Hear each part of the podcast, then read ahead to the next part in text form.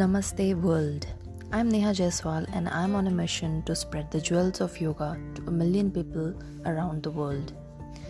The topic of today's podcast is What is yoga? What is the meaning of yoga? The only thing that comes to our mind when we hear the word yoga is all the fancy asanas that we see on social media people moving in animal flows, legs up, heads down, and all that. However, this is not the actual meaning of yoga. Patanjali, who is considered as the father of yoga, has written in his Yoga Darshan 196 sutras. Sutras are nothing but small phrases or small lines describing the context. So, among 196 sutras, there is only one sutra that talks about asana. Only one among 196. You must be wondering then what is the information in the other 195 sutras? Well, in these 195 sutras is the way the way, the path that is to be followed to reach the divine and get unified with the divine. In Astic Indian philosophy, it is understood that there is a supreme consciousness that pervades everything in this universe, which is known as Paramatma, in other words, higher self.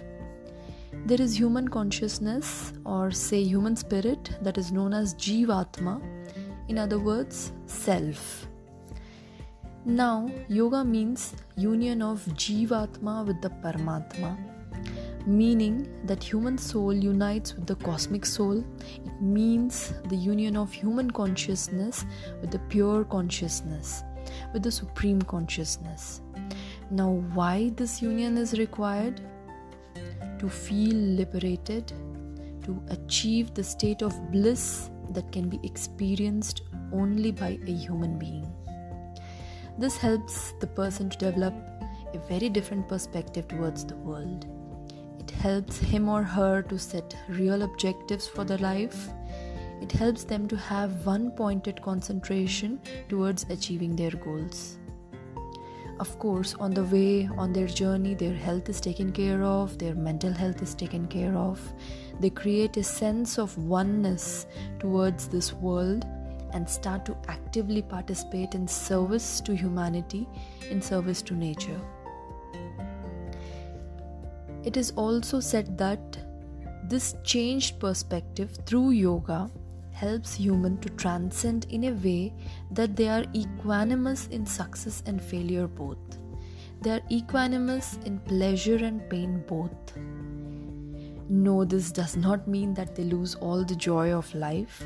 It simply means that they are not affected by the external world. They are intrinsically driven. In fact, it is mentioned that they experience bliss, which is the ultimate form of joy. The joy of actually finding your purpose in life, the joy of working with all the love towards achieving the goals the joy of not getting affected by obstacles but working to resolve them, the joy of not getting entangled in the small successes but to work for a higher vision in life. The joy of serving others, the joy of seeing the world with equality, the joy of understanding that they are the part of divine and hence they are the divine themselves. In fact, there is more joy on this path which only a yogi can explain. Another way to look upon this is that a human on the path of yoga attains control over his sensory organs, his eyes, nose, ears, tongue, and skin. A yogi is not bonded with these organs. Let me put this into an example. Let's take road fights, which are common sight. We have seen many times people fighting on road. Uh, on uh, you know um, debating whose skill of driving is worst however putting a yogi into the situation he will be never be provoked to fight he may try to explain but he will never lose his control over his mind through what he is hearing or what he is watching over the scene. He will take a pause and analyze the situation and then he will come up with the action whatever it is to be taken. He may go further and lodge a complaint in the nearest police station if he feels so but he will never get driven by his senses and lose his control and get angry and react so having control on senses basically means to pause think reflect and then act instead of just react so, yoga is a way to control your senses and drive your energy onto a path that will lead to Anand, that is the ultimate bliss. Let me share two definitions of yoga from Yoga Sutras and Bhagavad Gita. Yoga Sutra says, Yoga Chitta Vritti Nirodha. That means yoga stops or seizes the chitta vrittis. Chitta is your consciousness and vrittis are the fluctuations. That means yoga seizes or stops all the fluctuations in your consciousness.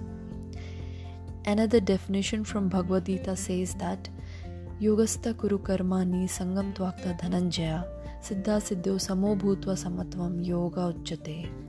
This means Krishna is saying to Arjuna to perform your duties, your actions, without attaching yourself to the results. Being even minded in any situation, be it success or failure, is yoga. So, how to control your senses, how to control your mind, so that your mind listens to you and helps you in achieving your goals, is what is yoga.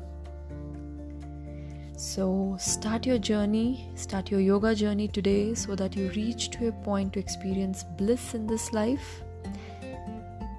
Thank you for listening to today's episode. I will come back next Monday with another wonderful topic that can help you understand yoga better. Namaste and take care.